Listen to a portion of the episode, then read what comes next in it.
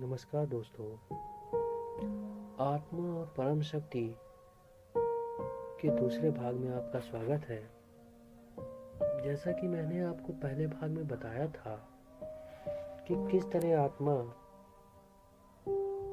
परम शक्ति का ही अंश है और उसके द्वारा हम मोक्ष पास में फंसे हुए हैं। जिसका मैंने एक उदाहरण भी दिया था। दोस्तों, हमारा शरीर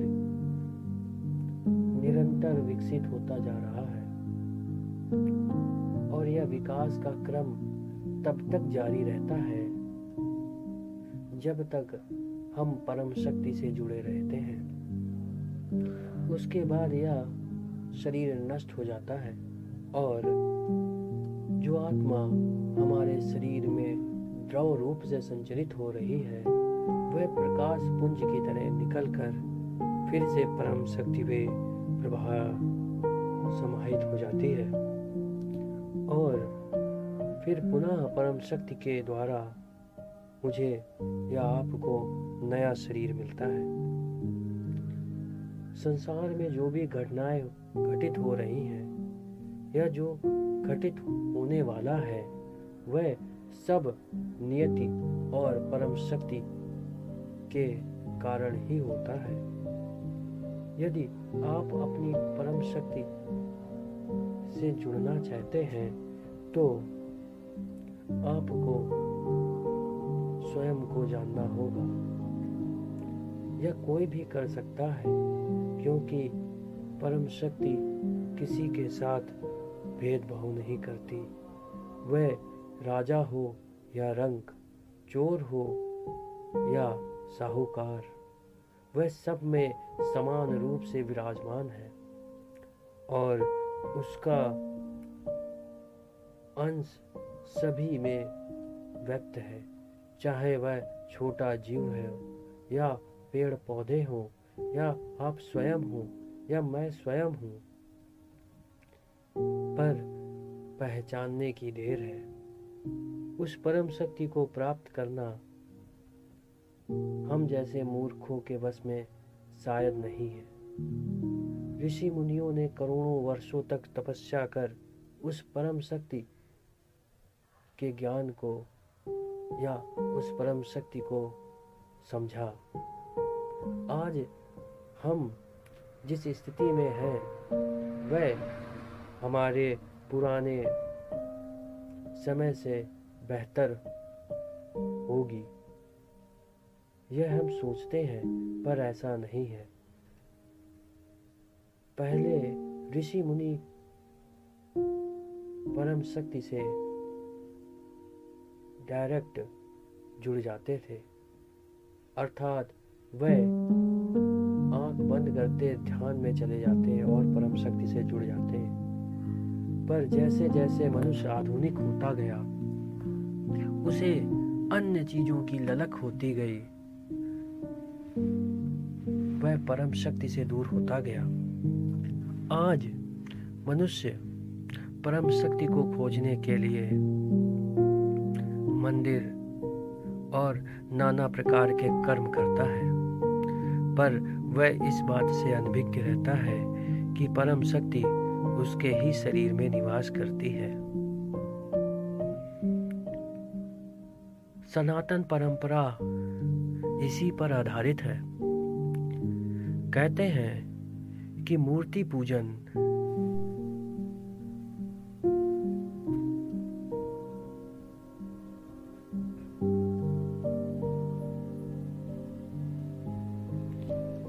सनातन परंपरा का हिस्सा तब बना जब मनुष्य परम शक्ति से जुड़ नहीं पाता था।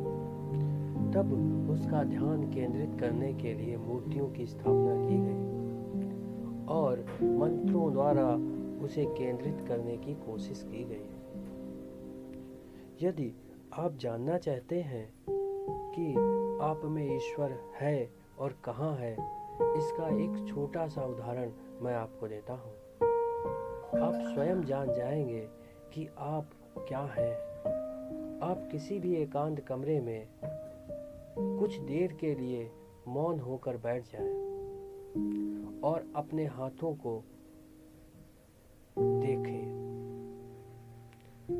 और सोचें कि आप इस शरीर में नहीं हैं। कुछ समय बाद आपको लगेगा कि आपका शरीर किसी चीज़ से अलग है और आप इस शरीर में कैद हैं। ऐसा इसलिए है कि आप परम शक्ति के अंश हैं। और इस कारण हमको यह लगता है कि हम इस शरीर में बंद हैं और कैद हैं। उस परम शक्ति को प्राप्त करने के कई तरीके हैं, जो हमारे पुरातन ऋषि मुनियों के द्वारा लिखे गए। वेदों में आज भी विराजमान है। परम शक्ति का एक उदाहरण यह भी जानो कि यदि माँ का एक पुत्र होता है तो वह उसे कितना प्रेम करती है। इसी तरह परम शक्ति भी अपने शरीर से उत्पन्न जीवों से अथक प्रेम करते साथ साथ हम मनुष्य और जीव सांसारिक बंधनों में फंसकर परम शक्ति से दूर होते जा रहे हैं। पुरातन काल में ऐसा नहीं था, क्योंकि पुरातन काल में ईश्वर और परम शक्ति से जुड़ाव होते हुए भी मनुष्य सभी प्रकार के कर्म कांड करता था। पर धीरे धीरे हम उस परम शक्ति को भूलकर स्वयंभू बनने की राह में चल पड़े हैं। जिस कारण हम लोगों को अनेक व्याधियाँ सामने दिखाई देती हैं और मनुष्य संघर्ष करता हुआ अपने जीवन को निर्वाह करता है। पर अंत सबका एक ही है परम शक्ति में समाहित हो जाना, जो आपके अंदर स्वयं है। और जो इस समय द्रव के रूप में संचरित हो रही है, तथा अंत नमस्कार दोस्तों। आत्मा परम शक्ति के दूसरे भाग में आपका स्वागत है। जैसा कि मैंने आपको पहले भाग में बताया था कि किस तरह आत्मा परम शक्ति का ही अंश है और उसके द्वारा हम मोह पास में फंसे हुए हैं। जिसका मैंने एक उदाहरण भी दिया था। दोस्तों, हमारा शरीर निरंतर विकसित होता जा रहा है और यह विकास का क्रम तब तक जारी रहता है जब तक हम परम शक्ति से जुड़े रहते हैं। उसके बाद यह शरीर नष्ट हो जाता है और जो आत्मा हमारे शरीर में द्रव रूप से संचरित हो रही है, वह प्रकाश पुंज की तरह निकलकर फिर से परम शक्ति में प्रवाह समाहित हो जाती है। और फिर पुनः परम शक्ति के द्वारा मुझे या आपको नया शरीर मिलता है। संसार में जो भी घटनाएँ घटित हो रही हैं, या जो घटित होने वाला है, वह सब नियति और परम शक्ति के कारण ही होता है। यदि आप अपनी परम शक्ति से जुड़ना चाहते हैं तो आपको स्वयं को जानना होगा। यह कोई भी कर सकता है। क्योंकि परम शक्ति किसी के साथ भेदभाव नहीं करती। वह राजा हो या रंक, चोर हो या साहूकार, वह सब में समान रूप से विराजमान है और उसका अंश सभी में व्यक्त है। चाहे वह छोटा जीव है या पेड़ पौधे हों या आप स्वयं हो, या मैं स्वयं हूँ। पर पहचानने की देर है। उस परम शक्ति को प्राप्त करना हम जैसे मूर्खों के बस में शायद नहीं है। ऋषि मुनियों ने करोड़ों वर्षों तक तपस्या कर उस परम शक्ति के ज्ञान को या उस परम शक्ति को समझा। आज हम जिस स्थिति में हैं, वह हमारे पुराने समय से बेहतर होगी। यह हम सोचते हैं, पर ऐसा नहीं है। पहले ऋषि मुनि परम शक्ति से डायरेक्ट जुड़ जाते थे। अर्थात वह करते ध्यान में चले जाते हैं और परम शक्ति से जुड़ जाते हैं। पर जैसे जैसे मनुष्य आधुनिक होता गया, उसे अन्य चीज़ों की ललक होती गई। वह परम शक्ति से दूर होता गया। आज मनुष्य परम शक्ति को खोजने के लिए मंदिर और नाना प्रकार के कर्म करता है। पर वह इस बात से अनभिज्ञ रहता है कि परम शक्ति उसके ही शरीर में निवास करती है। सनातन परंपरा इसी पर आधारित है। कहते हैं कि मूर्ति पूजन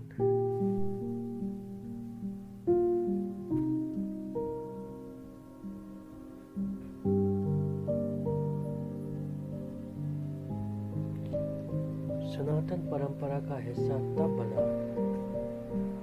जब मनुष्य परम शक्ति से जुड़ नहीं पाता था, तब उसका ध्यान केंद्रित करने के लिए मूर्तियों की स्थापना की गई और मंत्रों द्वारा उसे केंद्रित करने की कोशिश की गई। यदि आप जानना चाहते हैं कि आप में ईश्वर है और कहाँ है इसका एक छोटा सा उदाहरण मैं आपको देता हूँ। आप स्वयं जान जाएँगे कि आप क्या हैं। आप किसी भी एकांत कमरे में कुछ देर के लिए मौन होकर बैठ जाएँ और अपने हाथों को देखें और सोचें कि आप इस शरीर में नहीं हैं। कुछ समय बाद आपको लगेगा कि आपका शरीर किसी चीज़ से अलग है और आप इस शरीर में कैद हैं। ऐसा इसलिए है कि आप परम शक्ति के अंश हैं। और इस कारण हमको यह लगता है कि हम इस शरीर में बंद हैं और कैद हैं। उस परम शक्ति को प्राप्त करने के कई तरीके हैं। जो हमारे पुरातन ऋषि मुनियों के द्वारा लिखे गए। वेदों में आज भी विराजमान है। परम शक्ति का एक उदाहरण यह भी जानो कि यदि माँ का एक पुत्र होता है तो वह उसे कितना प्रेम करती है? इसी तरह परम शक्ति भी अपने शरीर से उत्पन्न जीवों से अथक प्रेम करते हैं। पर समय के साथ साथ हम मनुष्य और जीव सांसारिक बंधनों में फंसकर परम शक्ति से दूर होते जा रहे हैं। पुरातन काल में ऐसा नहीं था, क्योंकि पुरातन काल में ईश्वर और परम शक्ति से जुड़ाव होते हुए भी मनुष्य सभी प्रकार के कर्म कांड करता था।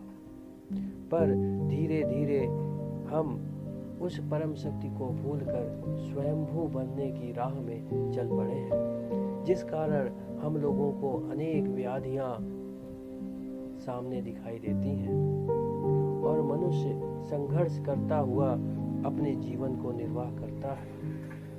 पर अंत सबका एक ही है, परम शक्ति में समाहित हो जाना, जो आपके अंदर स्वयं है और जो इस समय द्रव के रूप में संचरित हो रही है तथा अंत